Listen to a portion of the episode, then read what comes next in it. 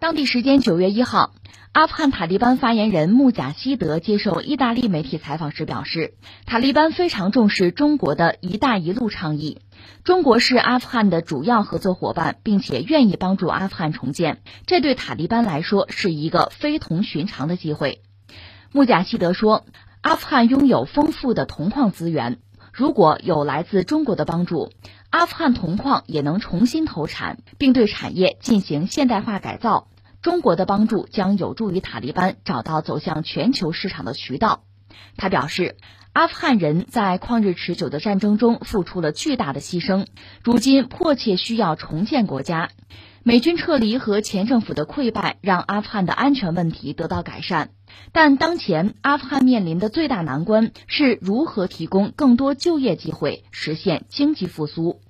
对于外界关注的俄罗斯与塔利班的关系，穆贾希德表示，与外界的普遍印象不同，双方关系其实并没有破裂。塔利班会继续与俄罗斯等重要合作伙伴及地区关键力量保持良好关系。采访最后。穆贾希德还呼吁意大利政府承认塔利班，恢复外交往来，期待意大利能重新开放喀布尔使馆。继续关注阿富汗哈，其实今天九月三号对阿富汗来讲，对塔利班来讲应该是很重要。他们已经说说今天就要宣布新政府，新政府就内阁什么组成啊，这基本上就是今天要出炉。只不过我觉得还不妨稍等一等啊，有更多的信息，包括呃相关的内容，他们一旦宣布之后会有什么样的影响，稍微观察一下，可能有助于我们得出更清晰的结论吧。但是塔利班目前就是阿富汗塔利班啊，目前对中国方面的态度，总的来说是。一直在释放善意啊，表达这种建设性。他们的发言人甚至讲说，中国愿意帮助阿富汗，这对我们来说是非同寻常的机会。他们称中国是伟大的邻居，他们对“一带一路”也说充满了浓厚的兴趣。你说，哎，这投其所好啊，这是希望中国帮他们吗？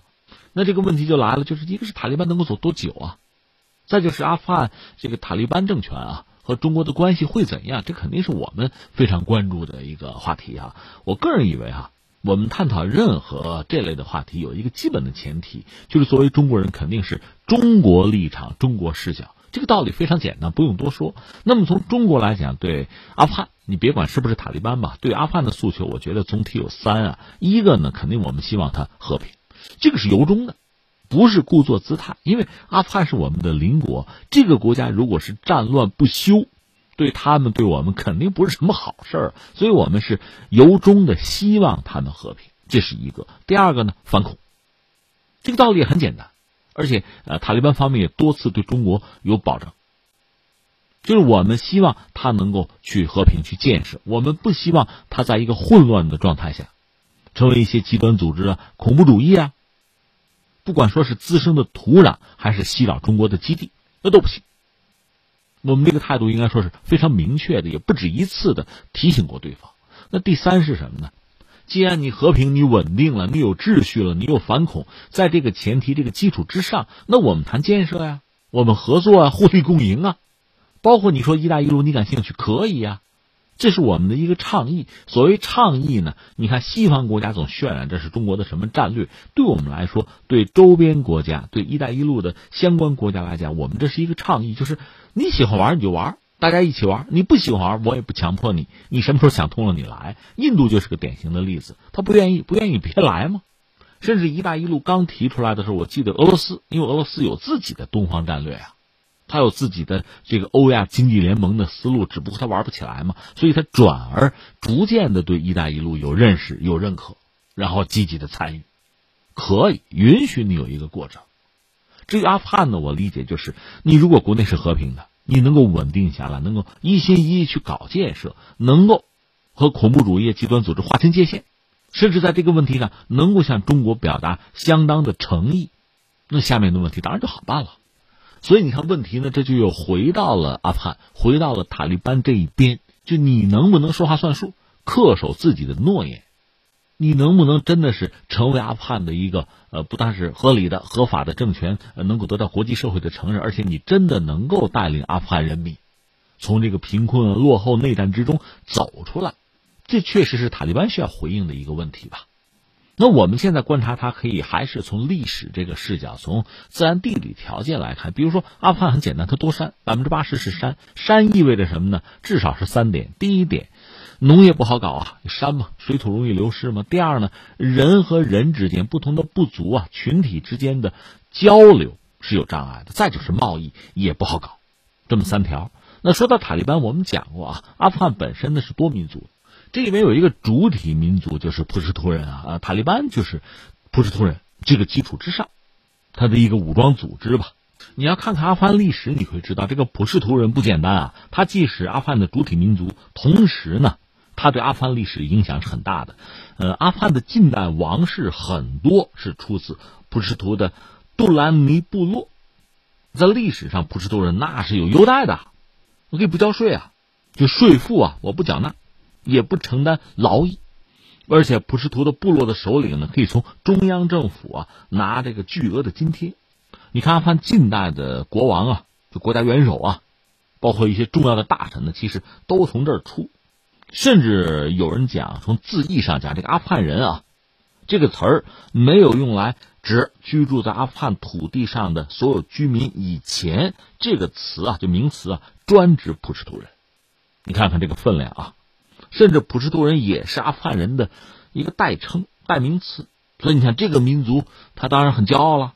我查了查，目前他这个普什图这个民族哈，它实际上是一个部落状态吧，它是氏族制度的，按照起源呢，划分成有亲属关系的部落联盟、部落还有部族。这几个概念要解释起来可就麻烦了，不多说了。就这个意思，你一听就明白了哈。现在主要是五大部落联盟，就目前阿富汗的普什图人是五大部落联盟：杜兰尼，这是很重要的；吉尔扎伊、萨巴尼、古尔古斯，还有卡兰尼，这是五大部落联盟。在这之下有三百五十个以上的部落，部落之下呢还分部族、氏族、家庭，就这么一个结构。整体说呢，普什图人呢是在由这个家庭、氏族、部族、部落还有部落联盟。构成的这么一个就同心圆的这么一个架构之中，这是人家的这个形式。那这个效忠程度呢？那是最关键的。首先效忠是家庭吧，然后是氏族啊，然后是部族、部落，然后是部落联盟。这个我们只能说人家有人家的特点，就阿富汗有自己的国情嘛。我们这么说，普什图人他这个行为规范、风俗习惯，现在今天二十一世纪遵循的还是最早的那个所谓叫叫普什图瓦里。就是很传统的部落习惯法，当然你要从社会发展史这个角度来看，这套东西肯定是落后的，比较原始嘛。你记得在我们中国，你不要说今天哈，就中国在所谓前现代社会那个阶段，就封建社会的时候吧，我们就有什么呀？就有为民请命，就有大义灭亲。那显然是什么呢？是有一个更大的一个想象的共同体的概念，而人家不是，人家是一个圈一个圈的。啊，家庭啊，什么不足啊，一点一点的，最后才谈到部落联盟。所以你看我们的态度，我觉得一个是什么呢？尊重吧，那是人家的现实啊，人家的国情啊。另一方面，我们说了，你真拿社会发展史这个尺子你去量，你肯定不能说它先进，说白了就是落后。这个落后会给他将来国家建设带来很大的麻烦，就这么回事儿。其实看看我们中国的近现代史，我们讲积贫积弱，我们说落后就要挨打。这个落后除了武器装备以外，真的你这个制度是落后的。前现代的制度嘛，你和现代的制度去比，你比如甲午战争和日本打，日本它等于说是可以举全国之力，它完成一个统一。而中国实际上虽然说几亿人，很大的一个国家，也有舰队，但它在组织形式上落后啊，它没有办法真的把全国的力量整合起来。如果真整合起来的话，你不要说日本八国联军能奈我何呀？这扯远了，回到阿富汗，他就是这么一个状况。而所谓塔利班，就是在这样的一个基础之上，他崛起了。他最初就是我们讲学生军嘛，就是宗教学校。那你说宗教学校怎么来的？哎呀，这个苏军入侵阿富汗打了十年，阿富汗打的也是一片混乱，大量的难民啊，有难民有难民营，然后呢，就有一些国家，一些这个呃伊斯兰国家吧，你比如沙特。他会给你砸钱，那民营嘛，你也得正常的运行啊。然后他就搞宗教学校。那既然他搞，肯定把他信的那个东西先给你啊，瓦哈比派。那在上个世纪九十年代的时候，阿富汗还是各派势力为了争夺权力啊，纷争不断，军阀割据嘛。其实是一个学生嘛，宗教学生奥马尔，在坎大哈，这是阿富汗南部的一个大城市坎大哈，拉了一个队伍，当时打的旗帜是铲除军阀，结果最后完成了崛起。这段历史我们以前节目也聊过。那你说他们的诉求是什么呀？目标是什么呀？就是要建立一个所谓伊斯兰国家、伊斯兰政府吧，实施所谓沙里亚法，搞一个伊斯兰酋长国，结束军阀混战的局面，实现阿富汗的稳定和秩序。这个应该就是说他一直以来的这个诉求。其实被美国推翻之前的那个塔利班，基本上掌握了阿富汗的政权吧，也是这个诉求。那现在我们说，它应该说到了二点零版吧，比二十年前，你看它会有很多改变。我们关注，我们好奇，我们拿不准的就是它的改变会有多大。其实就这么一个问题。当然说，也许在国际社会的推动之下，这改变会很大，它一下子进入一个近现代的国家的状态，有这种可能。如果是这样的话，对阿富汗人民来说，对周边国家，包括中国来讲，对国际社会来讲，那当然是一个好消息了。呃，其实从另一个角度，我们说呢。我们前不久也关注过，就是西方啊，在进入工业革命之后，才真正的完成了崛起。在之前，其实这中世纪黑暗的中世纪嘛，那个时候你想呢，阿拉伯人这个阿拉伯人和伊斯兰这个文明圈，很大程度上它是重叠的啊，在历史上曾经辉煌过，人家的这个经商啊，什么航海啊，科技很发达。就是欧洲经过中世纪，他们要搞什么文艺复兴，他自己连之前的典籍都没有，还真是从阿拉伯人那儿搞到的。就翻译成阿拉伯语的那些东西再翻译回来。我的意思是说，西方和欧洲的在很长时间内，很大程度上相当落后，远远落后于阿拉伯人，落后于这个伊斯兰文明。这种感觉就是祖上曾经发达过呀。所以你看，就像埃尔多安，土耳其的总统，也梦想着能够恢复奥斯曼土耳其的荣光。他要搞什么泛突厥的这么一个圈子。就说美国从现在的拜登到之前特朗普。他们现在都老头嘛，年轻的时候，美国也曾经强大过啊，世界的霸主啊。我当上总统，我得恢复当年的荣光啊，就是这个样子。所以你想，阿拉伯人也好，伊斯兰世界的成员也好，他们也都有他们的某种梦想，就是想恢复当年的荣光，只不过选择的道路是不一样的。今天我们看到，所谓这个伊斯兰文明，想进化到就是所谓现代文明，相关的国家也能够成为世界的什么一极。有相应的话语权，似乎很难达到。做的最好的可能是土耳其，就相对最现代化的国家土耳其。其他很多国家在现代化进程之中啊，有的倒掉了，有的发生的内乱，哈，就这么一个状况。这困扰很多他们的学者和思想家，就寻找一条什么样的路？因为你找不到路嘛，所以又回到以前的典籍之中，经书啊、教法，从那儿去找答案。